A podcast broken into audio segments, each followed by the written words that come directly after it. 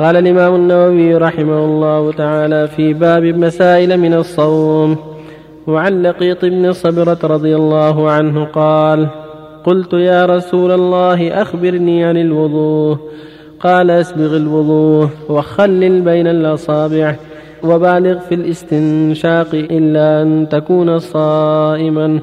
رواه أبو داود والترمذي وقال حديث حسن صحيح. وعن عائشة رضي الله عنها قالت كان رسول الله صلى الله عليه وسلم يدركه الفجر وهو جنب من أهله ثم يغتسل ويصوم. متفق عليه. وعن عائشة وأم سلمة رضي الله عنهما قالتا كان رسول الله صلى الله عليه وسلم يصبح جنبا من غير حلم ثم يصوم. متفق عليه. بالله التوفيق. صلى الله عليه وسلم. صلى الله وسلم على رسول الله وعلى آله وأصحابه ومن اهتدى بهداه. أما بعد هذه الأحاديث كلها تعلق بالصوم. والمؤمن إذا صام تقدم منه يجب أن يصوم عن الطعام والشراب والمفطرات.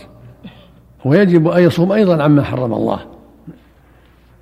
لأن ما حرم الله في كل وقت يتاكد في رمضان تركه. فما حرمه الله دائما يجب الحذر منه في في حال الصيام وغيره. فالذي أوجب عليك الصوم عن المفطرات أوجب عليك أيضا الحذر من جميع المحرمات التي حرمها الله في الصوم وفي غيره من الغيبة والنميمة وقطيعة الرحم والعقول الوالدين وأكل الربا وغير هذا من المعاملات المحرمة. وهذه الأحاديث تتعلق بأحكام تتعلق بالصوم منها عدم المبالغة في المضمضة والاستنشاق في حق الصائم. لقوله صلى الله عليه وسلم للقيط أسبغ الوضوء وخل بين الأصابع وبالغ في الاستنشاق إلا أن تكون صائما وهكذا المضمضة لأن إذا بالغ يخشى أن يذهب الماء إلى جوفه. في حال الصيام لا يبالي يتمضمض ولكن من غير مبالغة يتحفظ. كذلك حديث عائشة وأم سلمة في ما يتعلق بالجنوب.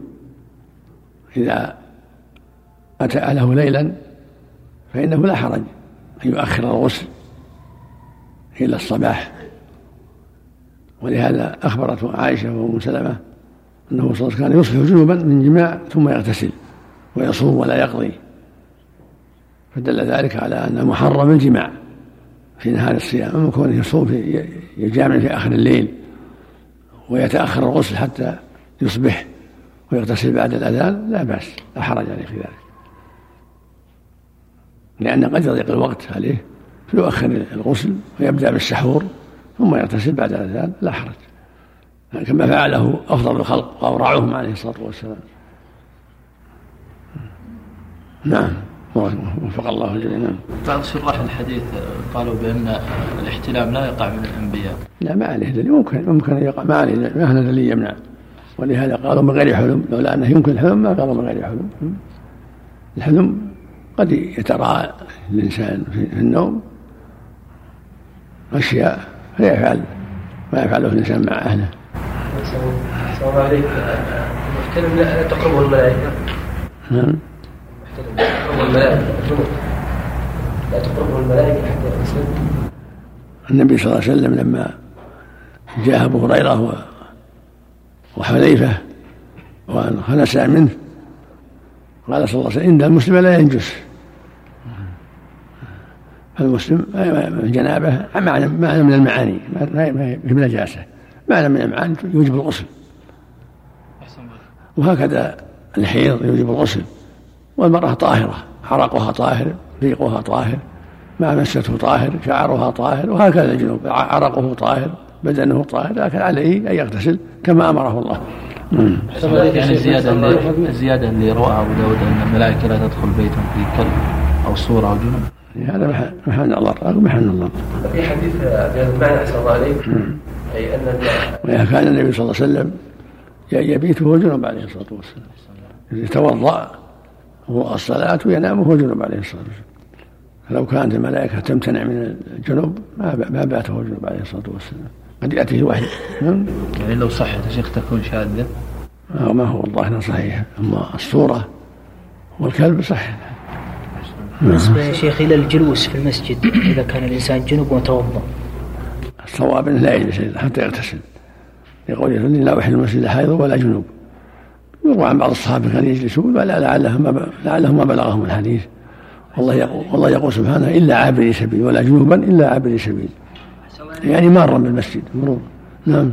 الله عليك يا شيخ. بعض الناس يظن أنه مثلا أنه حفظ لسانه وقت الصوم بس بعد ما يفطر يطلق العنان للسانه لا لا محرم دائما.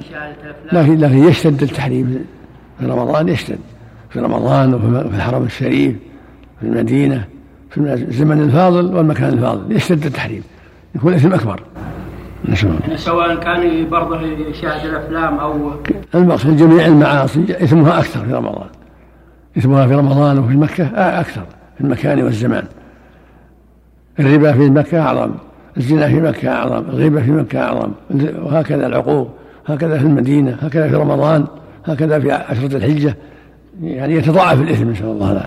من حيث من حيث الكثرة يا شيخ ولا؟ من حيث الكيفية. نعم السيئة بواحدة. السيئة بواحد سيئته في مكة أعظم من سيئته في الطائف أو غيره.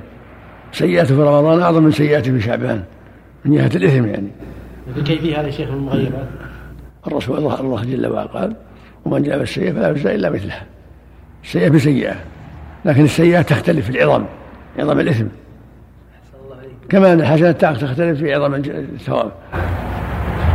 الله عليك بارك الله بالنسبة لقول الصحابي يعني هو قول حجة إذا لم يخالف إذا لم يخالف الدليل والنص.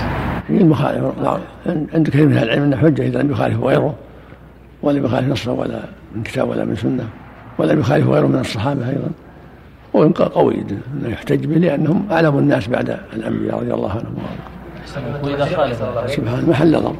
وإذا خالف أحد لما حصل لابن مسعود مع سبحان ابن عباس رضي الله عنهما في مسألة الحجاب. سبحانك اللهم. على كل حال إذا اختلفوا ينظر في الأدلة. ينظر في الأدلة. السلام عليكم. والسلام لأن الواحد قد يخطئ قد يخطئ في اجتهاده. لكن الأدلة الشرعية لا تخطئ لأنها وحي من الله.